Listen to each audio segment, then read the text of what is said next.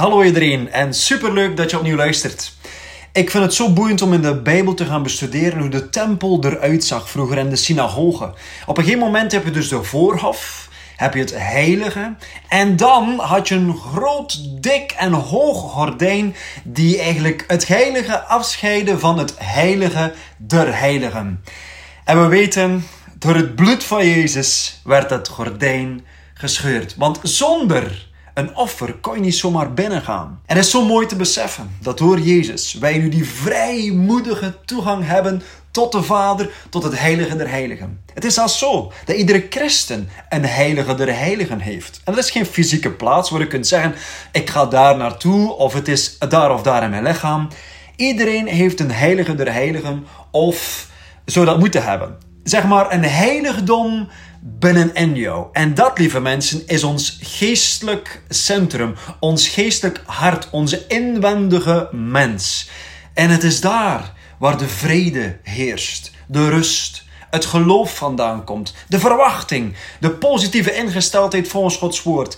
Hoe hoopvol dat we daaruit kunnen zijn, waar we ook beseffen God is in controle, want Hij regeert in onze harten. Het is ook die geheime plaats waar je niet zomaar alles toelaat of je zomaar alles binnenlaat. Daarom wil ik het met u vandaag hebben over bewaak jouw geheime plaats. Een welbekende psalm is Psalm 91 en ik lees de eerste twee versen. Wie in de schuilplaats van de Allerhoogste is gezeten, zal overnachten in de schaduw van de Almachtige. Ik zeg tegen de Heere, mijn toevlucht en mijn burcht, mijn God op wie ik vertrouw. En zo gaat het verder. Maar hier zien we wie in de schuilplaats van de Allerhoogste is gezeten. Wauw, de schuilplaats, dat spreekt over bescherming. We zijn bedekt, het is privé. We zijn er zo mooi geborgen in de liefde van Jezus Christus. Ik word er zo enthousiast over als ik daarover spreek en daarover nadenk. De schuilplaats van de Allerhoogste. Ik noem het de geheime plaats. Want God zegt in zijn woord dat hij beloont wie hem ernstig zoeken. Wie in die secret place komt. In die schuilplaats van de Allerhoogste. En daar niet eventjes gewoon ja, binnen gaat en weer naar buiten. Maar die daar overnacht. Die daar verblijft in de schaduw van de Allerhoogste. Spreekt over zo'n trouw. Over zo'n toevlucht, onze burcht op wie wij altijd mogen steunen en vertrouwen. Spreuken 4 vers 23 zegt, boven alles bewaar je hart. Want van daaruit zijn de oorsprongen des levens.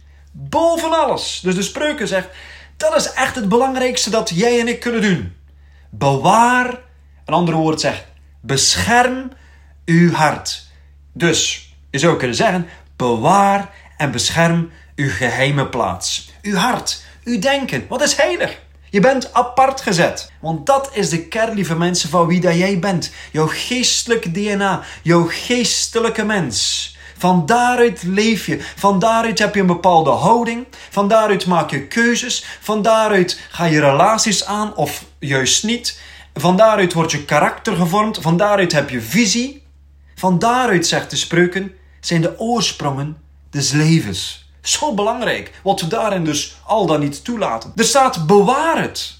Bewaak het, is een ander woord. Beschermen. Als je het, het woordje opzoekt in de grondtekst dat hier gebruikt wordt, van bewaren, dan spreekt het ook over onderhouden. Ook over belegerd. Het is verborgen. We moeten van daaruit ook gehoorzaam zijn. We moeten observeren of we wel de juiste motivaties hebben in ons hart. We moeten ons hart behouden, als een wachter het bewaken. Zelfs als we in de drukte zijn of in het nauw, zoals Paulus zegt. Nu, van buiten gebeurt er van alles. Dat moet ik je niet uitleggen. Echt, iedereen maakt van alles mee. Maar die dingen die buitenaf gebeuren, dan kun je niet altijd stoppen. Maar je kunt wel tegenhouden wat je binnenlaat. En dat is de opdracht. Om onze geheime plaats te bewaken. Niet alles zomaar binnen te laten, maar selectief daarin te zijn. Denk daar niet altijd over na, over die slechte dingen die gebeuren. Niet continu die negativiteit overdenken. Ik geef u maar een aantal voorbeelden voor wat je eigenlijk niet zou mogen doen is u zorgen maken, belediging toelaten in uw hart, jou aangevallen voelen door dingen die gebeuren, je focussen op jouw problemen of op jouw zonde, of je helemaal laten te neerdrukken omdat je bijvoorbeeld bedrogen bent door je partner of een vriend, jaloezie, tegenstand. Wat dacht je van trots, twijfel, ongeloof, boosheid, roddel en bitterheid toelaten in je hart. Maar ook eenzaamheid, afwijzing, zelfs geldproblemen, verwarring, ziekte, teleurstelling, problemen, opvoedingsproblemen, fouten, stress, kwetsuren, pijn, maar ook wat anderen zeggen. En jawel, het verkeer. Want ik weet niet hoe het bij u zit, maar mensen zijn soms zo licht ontvlambaar. En waarom? Omdat ze altijd maar negativiteit toelaten in hun geheime plaats. Maar dit is de sleutel die ik wil meegeven vandaag. Laat het niet toe, maar laat het gaan. Laat het niet toe, maar laat het gaan. Laat het los, laat het gaan. Disney weet er alles van. maar dat, lieve mensen, is echt een test. Om die zaken die plaatsvinden rondom ons, het niet toe te laten in onze geheime plaats, in ons hart, in onze geest. De reden dat velen geen vreugde hebben in hun leven, is omdat ze hun hart niet bewaken. Niet noodzakelijk omdat ze meer problemen hebben, nee. Maar ze bewaken hun geheime plaats niet.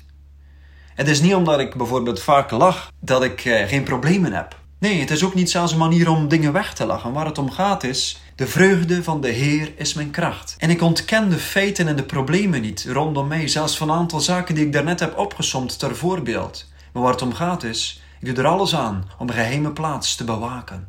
Ik zeg niet dat je nooit meer zult zorgen hebben. Of dat je nooit beledigd zult voelen of boos zult zijn. Of dat je nooit negativiteit zult ervaren in je leven. Nee, want dat is geen realiteit. Maar de vraag is, hoe ga je ermee om? Want dat is een keuze. Kijk je naar Jezus? Ga je naar Hem toe? Ga je naar de schuilplaats van de Allerhoogste? Ga je naar Jezus zelf? Of laat je al deze slechte zaken toe in je hart, die je hele leven zullen gaan bepalen? Maar laat ons eerlijk zijn. Gevoelens is deel van het leven. Dat heeft God geschapen. Maar we leven door geloof, zegt de Bijbel. Niet door gevoel, niet door onze zintuigen. Gevoelens willen binnenkomen en willen regeren in ons hart, in ons verstand, in ons denken, in ons hele lichaam. Maar laat het niet toe in uw geheime plaats, door er steeds over na te denken. De vraag die ik u wil stellen is: wie of wat zit er op de troon van je hart?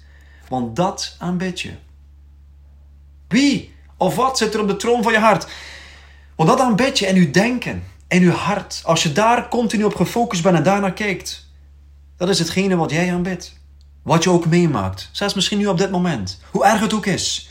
Zeg nee, ik laat je niet toe in mijn geheime plaats in Jezus' naam en vraag Heilige Geest, help mij. Niet het omgekeerde gaan doen. Bijvoorbeeld gaan vragen aan die andere persoon die u vertelde dat er over jou geroddeld werd. Ah, en wat zeiden ze dan over mij? En dat we zo in detail willen gaan uithoren. Nee, laat het niet toe. Overdenk het niet. Hou je daar niet mee bezig. Vertrouw God midden in moeilijke omstandigheden, lieve mensen. Anders begiftigt het je hart en uw leven. Wees verheugd, zegt de Bijbel, vele keren in Gods woord. Er zijn ook heel wat Bijbelse voorbeelden. Denk aan Jozef, denk aan Jezus zelf, aan David. Maar ik moet ook denken aan Maria, die het woord van de Heer hoorde. En wat deed ze in plaats van haar zorgen te maken? Nee, ze overdacht Gods woord en haar hart, zegt de Bijbel. Hoe kunnen we nu al die zaken in Gods woord gaan toepassen? Denk maar aan bidden voor uw vijanden. Hoe kun je dat nu doen? Door uw geheime plaats te bewaken. Door de Heilige Geest te laten regeren in uw hart. Wat is uw geheime plaats? De plaats van intieme relatie en communicatie met de Heilige Geest. Ik was onlangs in gesprek met een dokter in de psychologie en ze zei dat het zelfs wetenschappelijk bewezen is, en trouwens ook bijbels, dat wanneer er bijvoorbeeld bepaalde verslavingen in het voorgeslacht aanwezig zijn, of bepaalde zonden of fouten of problemen in het voorgeslacht aanwezig zijn, dat je daar veel kwetsbaarder voor bent. En een grotere kans ook tot herhaling. Tenzij dat jij stop zegt. Dat is zelfs wetenschappelijk bewezen wat de Bijbel ons leert. Hoe komt dit?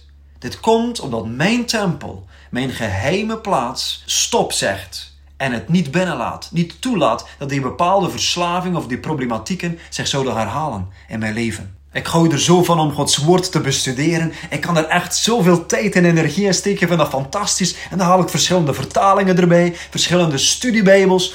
Uh, ook het Grieks en het Hebreeuws, uiteraard vanuit het internet, want zo geschoold ben ik nu ook weer niet.